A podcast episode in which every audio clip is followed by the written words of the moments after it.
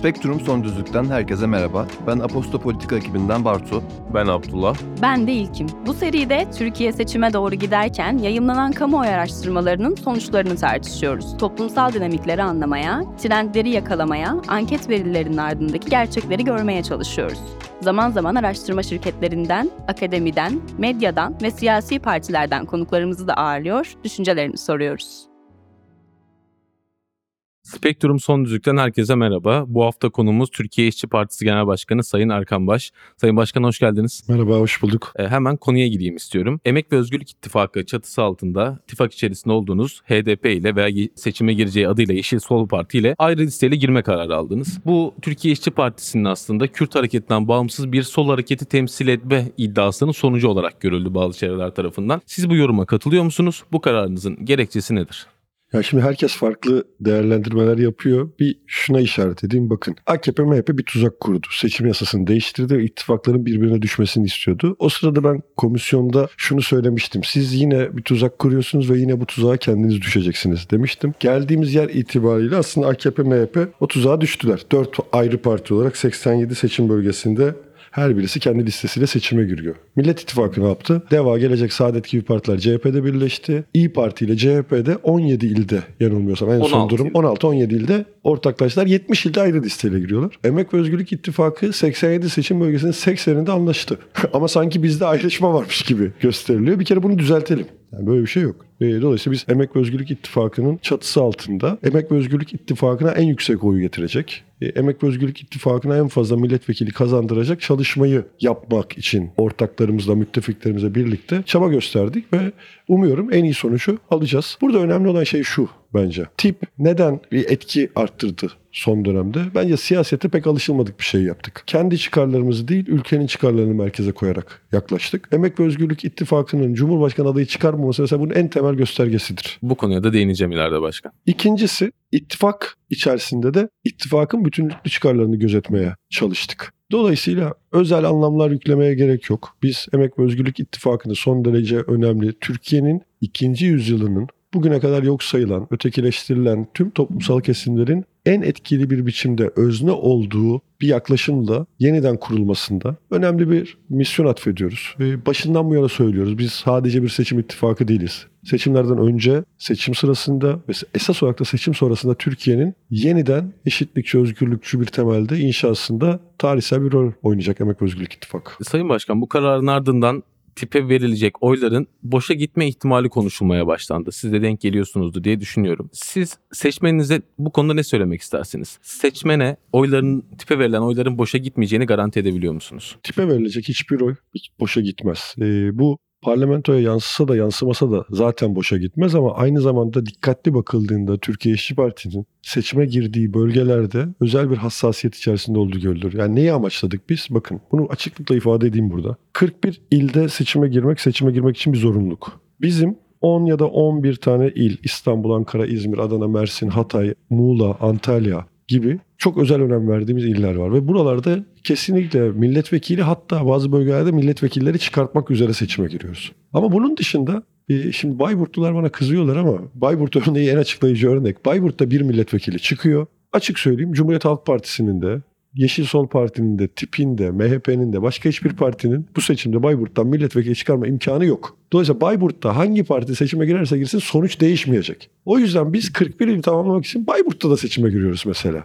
Anlatabiliyor muyum? Şimdi o illerin her birisi dikkatle incelenmiş illerdir. Hatta biraz dikkatli bakılırsa bir takım e, subliminal mesajlar verdiğimiz gözükecek. Yani mesela bazı yerlerde diyelim ki bir AKP bir CHP çıkartmış. Üçüncü vekil arada duruyor. Yani kimin çıkartacağı tam kesin değil. Mesela Yeşil Sol Parti de çıkartamayacak orada gözüküyor. Biz yine de orada seçime girmemişiz muhalefetin toplam kazanımını gözettiğimiz için. O yüzden yurttaşlar bir rahat olsunlar. Seçime girdiğimiz her yerde, çark başa gördükleri her yerde gönül rahatlığıyla oy verebilirler. Girmediğimiz yerlerde de Yeşil Sol Parti'ye versinler. Emek ve Özgürlük İttifakı'nın büyümesi çok önemli. Ama bir şey daha ekleyeceğim bakın. AKP öyle bir algı yönetimi içerisine girdi ki bu seçim yasasındaki değişiklik nedeni ben o yüzden yurttaşların hiçbir desek kızmıyorum. Hani bu kaygıyı duyan yurttaşlar kaygılarında esas olarak haklılar. Ama kaygıyı kontrol altına almak lazım. İnsan bilmediği şeyden korkar. O yüzden dikkatli incelemek gerekiyor. Mesela hep bize hep şu söyleniyor. Diyor ki ya tip 95 bin oy alırsa yani bir bölgede 100 bine ortalama vekil çıkıyor ya. Evet en büyük 95 kaygılardan bin oy alırsa e, oylar boşa gider. Böyle bir kaygı duyuyorsak yapmamız gereken şey 5 bin oy daha almak. 95 bin oydan vazgeçmek değil. Değil mi? Yani eğer tip orada 95 bine kadar geldiyse önümüzdeki 20 günde 5 bin oy daha alacağız ve 100 binle milletvekili çıkartacağız. Bu tarz kritik bölgeler var mı peki seçmeni yönlendirmek istediğiniz? Ben şu konuda iddialıyım bakın. Başta İstanbul, Ankara 3. bölge, İstanbul'un 3 bölgesi, Ankara 3. bölge, İzmir 2. bölge, Antalya, Hatay, Adana, Mersin olmak üzere biz her yerde vekil çıkartabileceğimizi gördüğümüz için anketlerle, araştırmalarla, örgütümüzün verileriyle, sahadaki verilerle gördüğümüz yerlerde zaten seçime girdik. O yüzden rahatım ve üstüne çıkacağımızı görüyoruz. Mesela biz şurada zorlarsak bir milletvekili çıkartırız dediğimiz yerlerde şimdi yeni listeler açıklandıktan sonra sağ olsunlar bir kesin ikiye doğru gidiyoruz e, noktasındayız. Şimdi oylar boşa gider mi kaygısına bir daha geri döneceğim. Bakın şu doğru. Yani 100 bin oyla milletvekili çıkan bir yerde 99 bin oy alırsanız milletvekili çıkartamazsınız. O partinin Türkiye'deki oyuna etki eder. Dolayısıyla tümüyle boşa gitti diyemeyiz o oya. Yani bir parti sadece milletvekili çıkarttığı yerlerde oy almıyor sonuçta. Milletvekili çıkartamadığınız yerlerde aldığınız oyla ülke barajını geçiyorsunuz örneğin. Fakat sorun şu. Şimdi bu sadece tip için geçerli bir şey değil ki. Ya diyelim ki yani özel olarak ona işaret etmek için sadece örnek olsun diye söylüyorum. Örneğin 36 milletvekili çıkıyor İstanbul 3. bölgede. CHP geçen sefer 8 milletvekili çıkartmış. Şimdi diyelim ki bu sefer 899 bin alırsa yine 8 milletvekili hatta 899 bin 999 alırsa aynı risk orada da var. Ya da AKP için AKP bir yerde diyelim ki 5 milletvekili çıkartıyor. 599 bin 999 oyu da alabilir. Ama şimdi bu bir arkadaşımız çok güzel değerlendirdi. Kantarla gram artın tartılmaz. Biz inandığımız, doğru bulduğumuz ne varsa ona oy vermeli ve onun başarısı için uğraşmalıyız. Şunu kastediyorum. Ben tipin yaptıklarını beğenmeyen yurttaşlara oy istemiyorum ki. Tipin geride kalan 5 yıl içerisinde yaptıklarının iyi, güzel, doğru, bu memleketin hak ettiği şeyler olduğunu düşünüyorsanız bunu daha iyi yapabilmek için daha fazla güce ihtiyacımız var. Özetle doğru olanın, haklı olanın aynı zamanda güçlü olabileceğini göstermeye ihtiyacımız var. Bunun için o istiyoruz. Sayın Başkan, Türkiye İşçi Partisi'nin bu seçimdeki hedefi nedir? Yani bu milletvekili sayısı olabilir, parlamentodaki performans olabilir. Siz seçilmeniz durumunda nasıl bir Türkiye İşçi Partisi hayal Şimdi ediyorsunuz biz bir kere seçimlerden sonra? bütün partiler biz seçimde iktidar olacağız diyor. Biz çok açık sözlü, dürüst, namuslu bir partiyiz. Vatandaşa yalan söylemiyoruz. Biz bu seçimde ana muhalefet olmaya adayız. Nitelik olarak ana muhalefet rolü oynayabileceğimizi görüyoruz. Yani geçtiğimiz dönemki parlamento pratiğimiz tip bunu yapabilir duygusunu bize verdi. Şimdi bu konuda karar verici olan yurttaş ve yurttaşın da bu duygumuza ortak olmasını bekliyoruz. Şu önümüzdeki dönem için bence çok önemli. Kendisini pek sevmesem de bu sözünün önemli olduğunu düşünüyorum. Süleyman Demirel diyor ki iktidar her rejimde vardır diyor. Diktatörlüklerde, padişahlıklarda, imparatorluklarda demokrasi muhalefetin olmasıyla ayrışan rejimdir. Dolayısıyla şimdi çok güzel bir şansımız yok mu? Hem Cumhurbaşkanlığı seçiminde oy kullanıp iktidarı belirleyeceğiz. Hem de parlamento seçiminde o iktidarı denetleyecek sorumlu bir muhalefeti belirleyeceğiz. Türkiye İşçi Partisi şunun sözünü veriyor. Diyor ki iktidar kim olursa olsun biz onun doğru yaptığı, halk lehine yaptığı her şeyi destekleyecek, bunun daha iyi olması için çaba sarf edecek. Yine iktidar her kim olursa olsun yanlış yaptığında da kararlılıkla karşısında duracak bir iradeyi olabildiğince güçlü bir biçimde parlamentoya taşımak istiyoruz. Bir de siz diyorsunuz ki Türkiye İşçi Partisi Türkiye'nin kırmızı çizgisi olacak. Bunu açar mısınız? Yani neyin Şu- karşısındasınız? Yani bazı olarak? kritik konular var e, bence. Türkiye'de pek tartışılmayan, konuşulmayan ya da konuşturulmak istenmeyen şeyler. Mesela işte Türkiye'deki gelir adaletsizliği. Yani Türkiye'deki en zengin yüzde bir her geçen gün zenginleşirken bunun eş anlamlısı olarak söylüyorum. Türkiye'nin yüzde 99'u her gün yoksullaşıyor. Şimdi buna bir son vermek lazım. Değil mi? Bu bir kırmızı çizgi. Yani bu kadar büyük gelir adaletsizliğinin olduğu bir ülke olamaz diyoruz. Mesela laiklik. Bakın laiklik Türkiye'de son 20 yıldır her gün sistematik bir biçimde törpülendi, ayaklar altına alındı. Hatta bir iddiada bulunayım. Laiklik devletin dışına itildi. Laiklik sokağa atıldı. Yani halk sahip çıkmasa, sokaktaki insanlar sahip çıkmasa Türkiye'de laiklik adına hiçbir şey kalmamış durumda. Ama siyaset alanına baktığınızda laikliği dümdüz, net bir biçimde savunan bir parti neredeyse kalmadı. Bu kabul edilebilir bir şey değil. Mesela burada bir kırmızı çizgi çizmek istiyoruz. Bir mor çizgi ekleyeyim oraya İstanbul Sözleşmesi. Ya olacak şey mi? Yani Türkiye'de kadın hareketinin dünyaya armağan ettiği, yani dünyada Türkiye'li kadınların mücadelesinin simgesi bir isimle anılan bir anlaşma var. Birisi bir gece yarısı aklına geldi ve buradan çıktı. Şimdi iktidara talip olan partiler ortak programlarında bunu açıkça ifade edemediler. Ama mesela burada buna mor çizgi diyelim. Yani bu kırmızı çizgi olmasın. Bu mor çizgimiz bizim. Devam edeyim. Yani temel insan hakları, temel insan ihtiyaçları bunlar kar kapısı haline getirmiş. Ya bakın biz şunu reddediyoruz. Elektrik, su, doğalgaz, internet, ulaşım, konut bunlar olmadan yaşayamazsınız. Ama bunların her birisi Türkiye'de bir takım patronlara peşkeş çekilmiş durumda ve siz zorunlu olarak kullanmak durumunda olduğunuz temel ihtiyaçlarınız için bir takım patronları zengin etmek zorundasınız. Ya böyle aptalca bir şey olabilir? Birilerinin bunu söylemesi gerekiyor. E örneğin bakın dış politika. Ya çok basit bir ilkesi var Türkiye İşçi. Geride kalan 5 yılda bunu gösterdi. Kardeşim biz Türk askerinin herhangi bir sınır dışı operasyona gitmesine karşıyız. Ülkenin dışında görevlendirilmesine karşıyız. Çünkü biz başka bir ülkenin askerinin Türkiye'ye gelmesine de karşıyız. Mesela çok kolay geliyor insanlara. Yani askerleri diyelim ki bir şey çıkıyor, tezkere çıkıyor. Hop gönderiyorsun Libya'ya, gönderiyorsun Suriye'ye, gönderiyorsun Irak'a. Dünyanın değişik bölgelerinde Türk askeri görevlendiriliyor. E biz de diyoruz kardeşim düşünsenize mesela Ankara'da Suriyeli asker görmek ister misiniz mesela? Ya da İstanbul'da Libya ordusunun askerlerini görmek ister misiniz? Siz nasıl bunu istemiyorsanız o ülkelerin insanları, oradaki yurttaşlar da sizin askerlerinizi orada görmek istemez. Barışçı bir dış politika bir kırmızı çizgi bizim açımızdan. Yani böyle işte milliyetçilik, ırkçılık, dincilik, toplumları birbirine kutuplaştıran, düşmanlaştıran, savaşlara neden olan ve bunun sonucunda da hep yoksulların bedel ödediği, zenginlerin, iktidar sahiplerinin de koltuklarını güçlendirdikleri politikalar. Bunların hepsine karşı eşit yurttaşlık, barış, özgürlük ve kardeşlik eksenli bir kırmızı çizgi. Çizdi zaten Türkiye İşçi Partisi. Şimdi ne istiyoruz? Bu çizgiyi kalınlaştırmak istiyoruz. Yani alacağımız her oy bu çizginin kalınlaşması anlamına gelecek. Özellikle depremde e, ve Hatay özelinde yaptığınız çalışmalar, yardım faaliyetleri, oradaki vatandaşlara uzattığınız el tipe çok güçlü bir toplumsal destek kazandırdı. Siz bu artan partinizin ve şahsınızın popülaritesini neye bağlıyorsunuz? Ya bence şahsıma çok ilgisi yok meselenin. Tip farklı bir ses oldu. Yani çok uzun zamandır aslında Türkiye İşçi Partisi'nde, Türkiye'de Sosyalist Hareketi'nde bu topraklarda 100 yıllık bir tarihi var. Ama özellikle 80'den sonra 90'lı yıllardaki o dünyada esen sağ rüzgarlarla beraber bu unutuldu ve genç arkadaşlarımız e, diyelim ki 90 doğumlular, 2000 doğumlular sanki işte su her zaman parayla alınıp satılır bir şeymiş gibi düşünüyorlar. Sanki işte ne bileyim yol her zaman bir yoldan geçerken para ödemen gerekiyormuş gibi Değil düşünüyorlar. E, Değil tabii böyle olur mu? E, tam tersi aslında özellikle işte sosyalizmin dünyada bir güç olduğu dönemde mesela paralı eğitimi böyle açıktan savunmak, böyle her tarafa özel okullar açmak falan bu mümkün değildi. Ya benim mesela şunu aklım almıyor arkadaşlar. Bakın çok basit bir soru soruyorum. Her yerde soruyorum bunu. Diyorum ki bir insan neden özel hastane açar? Çok basit para kazanmak için. Peki para kazanmak için özel hastane sahibi ne bekler? İnsanların hasta olmasını bekler. Ya bu kadar akıl dışı bir şey olabilir mi? Ya birileri hasta olsun ben de ondan para kazanayım ve bu normal olsun diyen bir akıl var şu anda. Dünyaya egemen. Ben bunu reddediyorum ya. Bakın bugün yine gördüm ve her gördüğümde tekrar tekrar aynı şeyi soruyorum. SM hastası çocuklar var.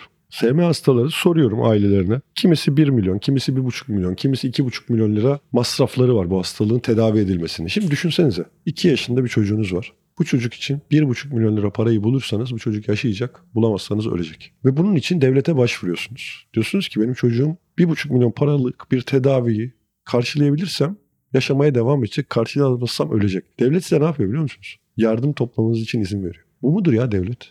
Bu mudur devlet? Yani devlet sadece insanlardan vergi almak için, devlet sadece insanlara bağırmak, çağırmak, gözaltına almak, hapse atmak, yargılamak için mi vardır? Vatandaşın devlete karşı yükümlülükleri var. Devletin yurttaşına karşı hiçbir yükümlülüğü yok mu? Sizin tahayyülünüzdeki tam olarak Türkiye Cumhuriyeti Devleti nasıl bir şey? Şu şöyle olması gerekir bakın. Bir kere herkesin eşit yurttaşlık temelinde bir takım temel haklara sahip olduğu bir anlayışın egemen olması lazım. Mesela yurttaşın, hiçbir yurttaşın kendisini ikinci sınıf vatandaş olarak görmemesi lazım. Bugün iddia ediyorum bakın sokakta bir haksızlığa uğrasanız, diyelim ki trafik tartışması bile olsa bu. Karşınızdaki kişi eğer AKP üyesi, yöneticisi ise adaletin tecelli etmeyeceğinden emin olabilirsiniz. Ya siyasi tutsakları falan geçiyorum. İktidar sahiplerinin oluşturduğu hegemonya o kadar baskın ki kimse bu ülkede kendisini eşit yurttaş olarak hissetmiyor. Dolayısıyla en başa eşit yurttaşlık ilkesini yazmamız lazım. İkincisi devletin yurttaşın temel ihtiyaçlarını karşılamak yükümlülüğü vardır. Bir örnek vereyim bakın en çok tartışılan konulardan bir tanesi engelli yurttaşlar. Engelli yurttaşlar olduğunda bir kere devlet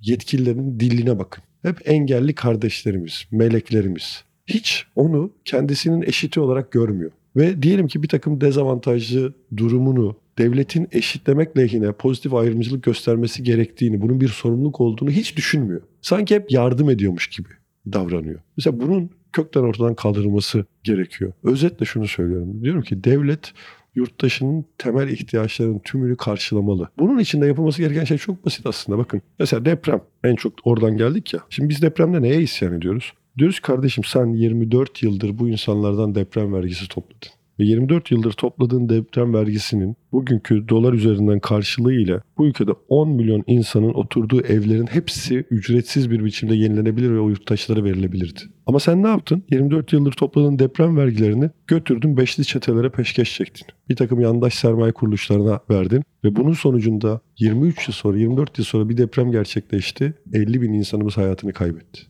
E şimdi bunun birisinin hesabını sorması lazım. Böyle bir devlet anlayışı olmaz, böyle bir yönetim anlayışı olmaz diye yüksek sesle birilerinin söylemesi lazım. Milletvekili adaylarınız açıklandıktan sonra güçlü bir hava, enerji oluştu diyebiliriz. Buna eleştiriler de var. Çok fazla de, beğenenler, destekleyenler de var.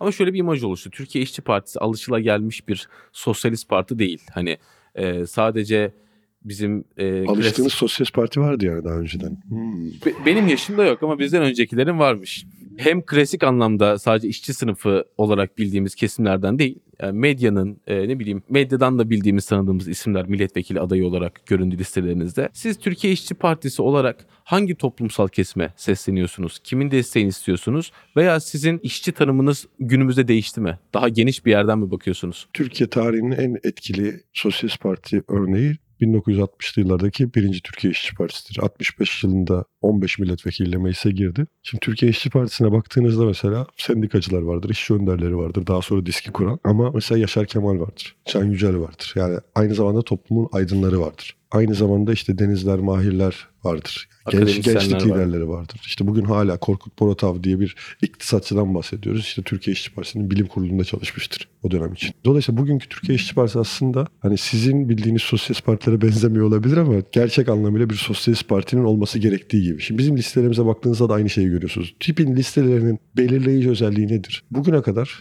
toplumun tanıdığı, güvendiği, bildiği ama kendisine siyaset alanında yer bulamamış aydınlar vardır mesela Türkiye İşçi Partisi'nin listesi. İki, bugüne kadar aslında siyasette karar altına alınan bütün süreçlerde ondan olumsuz yönde etkilenen insanlar vardır. Mesela işçiler vardır. Mesela bizim iddia ediyorum bakın bizim bugün birinci sırada yani parti milletvekili adaylarının listelerinde e, yer alanların birinci sırasında bizde işçiler var. En çok işçi var partide. İGDAŞ işçisi var, İGDAŞ işçisi kadarıyla var. tarım işçileri var. Belediye işçileri Evet. var. Bu motokuryeler var. Bir Yani yemek aslında çalışanı yani var. sizin hayatınızda, gündelik hayatınızda e, hayatınızı devam ettirmenizi sağlayan kim varsa Türkiye İşçi Partisi listelerinde yeri var. Sorun ne? Türkiye siyasetinde bugüne kadar bu insanların bir yeri yoktu. Tip böyle bir kulvar açtı. Yeniden insanların siyasete dahil olabilecekleri bir zemin. Elbette mesela Türkiye gibi genç bir ülkede işte Boğaziçi Üniversitesi öğrencisi de var, ODTÜ öğrencisi de var bizim listelerimizde. Bunların da olması gerekiyor. Sorun bizde değil, sorun diğer partilerin listesinde. Yani Antalya örneğini vermek istiyorum. Bakın Antalya'da bütün partilerin listesinde turizm patronları var. Tamam Antalya aynı zamanda bir turizm kenti doğru. Ama Antalya'da daha çok turizm patronu mu yaşıyordur, turizm emekçisi mi yaşıyordur? Yani Antalya'yı niye turizm patronları temsil ediyor arkadaş? Antalya'yı bir turizm emekçisinin temsil etmesi gerekir. Ve bizim birinci sıradayımız bir turizm emekçisi. Böyle çokça örnek verebilirim. Dolayısıyla bence Sosyalist Parti böyle olur. Toplumda sesi bastırılmak istenen, sesi duyulmak istenmeyen ve kendisine siyaset alanında yer bulamayan tüm toplumsal kesimlere yer açtık. Ve tam da bunların oyunu istiyoruz. Biz kimleri aday gösterdiysek onların sınıf kardeşlerinin oyunu istiyoruz. İşçi sınıfının yapısının değiştiği doğrudur.